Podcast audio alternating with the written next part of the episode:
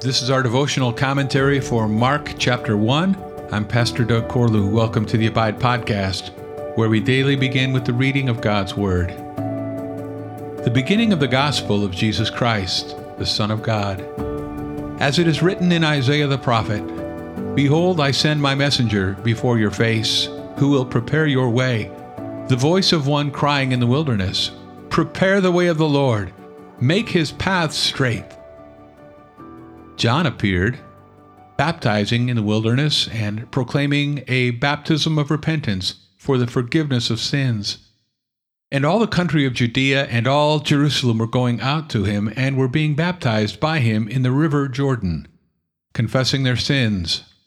Now, John was clothed with camel's hair and wore a leather belt around his waist and ate locusts and wild honey, and he preached saying, After me comes he who is mightier than I, the strap of whose sandals I am not worthy to stoop down and untie. I have baptized you with water, but he will baptize you with the Holy Spirit. In those days, Jesus came from Nazareth of Galilee and was baptized by John in the Jordan. And when he came up out of the water, immediately he saw the heavens being torn open, and the Spirit descending on him like a dove. And a voice came from heaven You are my beloved Son. With you I am well pleased. The Spirit immediately drove him out into the wilderness, and he was in the wilderness forty days, being tempted by Satan. And he was with the wild animals, and the angels were ministering to him. Now, after John was arrested, Jesus came into Galilee, proclaiming the gospel of God, and saying, the time is fulfilled, and the kingdom of God is at hand. Repent and believe in the gospel. Passing alongside the Sea of Galilee, he saw Simon and Andrew, the brother of Simon, casting a net into the sea, for they were fishermen. And Jesus said to them, Follow me, and I will make you become fishers of men. And immediately they left their nets and followed him.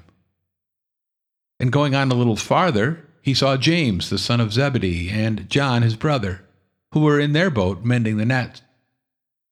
And immediately he called them, and they left their father Zebedee in the boat with the hired servants and followed him. And they went into Capernaum, and immediately on the Sabbath he entered the synagogue and was teaching, and they were astonished at his teaching, for he taught them as one who had authority, and not as the scribes. And immediately there was in their synagogue a man with an unclean spirit. And he cried out, What have you to do with us, Jesus of Nazareth? Have you come to destroy us? I know who you are, the Holy One of God. But Jesus rebuked him, saying, Be silent and come out of him. And the unclean spirit, convulsing him and crying out with a loud voice, came out of him. And they were all amazed so that they questioned among themselves, saying, What is this? A new teaching with authority. He commands even the unclean spirits, and they obey him. And at once his fame spread everywhere, throughout all the surrounding region of Galilee. And immediately he left the synagogue and entered the house of Simon and Andrew with James and John. Now Simon's mother in law lay ill with a fever and immediately they told him about her. And he came and took her by the hand and lifted her up, and the fever left her, and she began to serve them. That evening at sundown they brought to him all who were sick or oppressed by demons. And the whole city was gathered together at the door. And he healed many who were sick with various diseases, and cast out many demons, and he would not permit the demons to speak because they knew him. And rising very early in the morning, while it was still dark, he departed and went out to a desolate place, and there he prayed. And Simon and those who were with him searched for him, and they found him, and said to him, Everyone is looking for you. And he said to them, Let us go on to the next towns, that I may preach there also, for that is why I came out.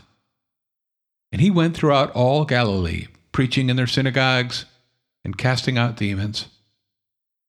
And a leper came to him, imploring him, and kneeling, said to him, If you will, you can make me clean. Moved with pity, he stretched out his hand and touched him, and said to him, I will, be clean. And immediately the leprosy left him, and he was made clean.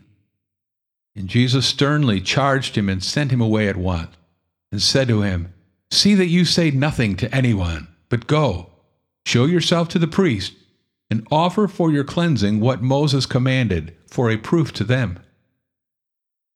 But he went out and began to talk freely about it and to spread the news, so that Jesus could no longer openly enter a town, but was out in desolate places, and people were coming to him from every quarter.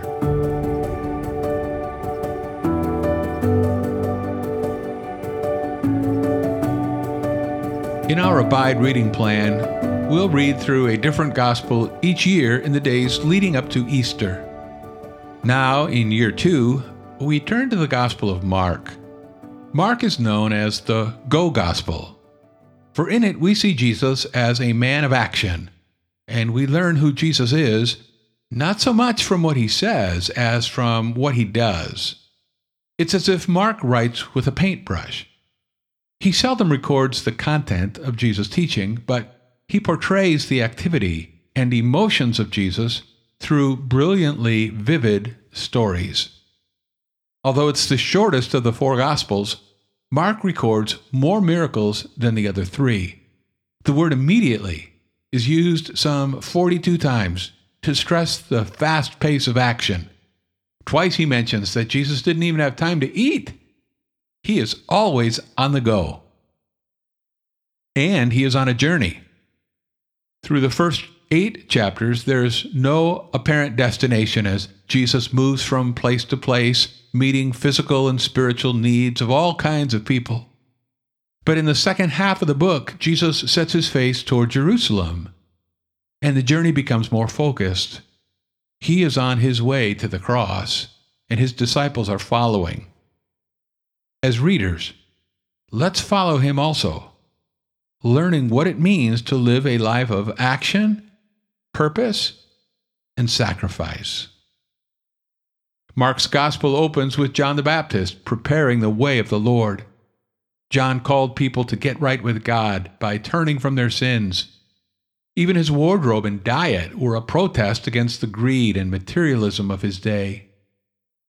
With a self forgetting posture, John baptized all who repented, pointing them to the greater one who would baptize with the Holy Spirit. Though he had no sin to repent of, Jesus himself is baptized by John in order to identify with sinners. All three persons of the Trinity make an appearance as the Spirit descends like a dove, and the Father affirms his beloved Son. After his baptism, Jesus is immediately led by the Spirit into the wilderness, where he confronts the enemy of our souls. But unlike the first Adam, Jesus passes the test, honoring God's word and conquering the devil. Then, with a sense of urgency, he calls people to repent and believe the gospel. Two pairs of brothers meet Jesus and immediately leave their fishing profession behind in order to follow him and become fishers of men. With the dawning of God's kingdom, evil spirits are felled and broken lives are restored. Christ speaks with unparalleled authority and shows compassion to hurting people. Perfectly aligned with the Father's will, he moves from one place to the next, sharing God's word and displaying God's heart. How is God leading you today to serve and meet needs in Jesus' name? Thanks for listening to the Abide Podcast.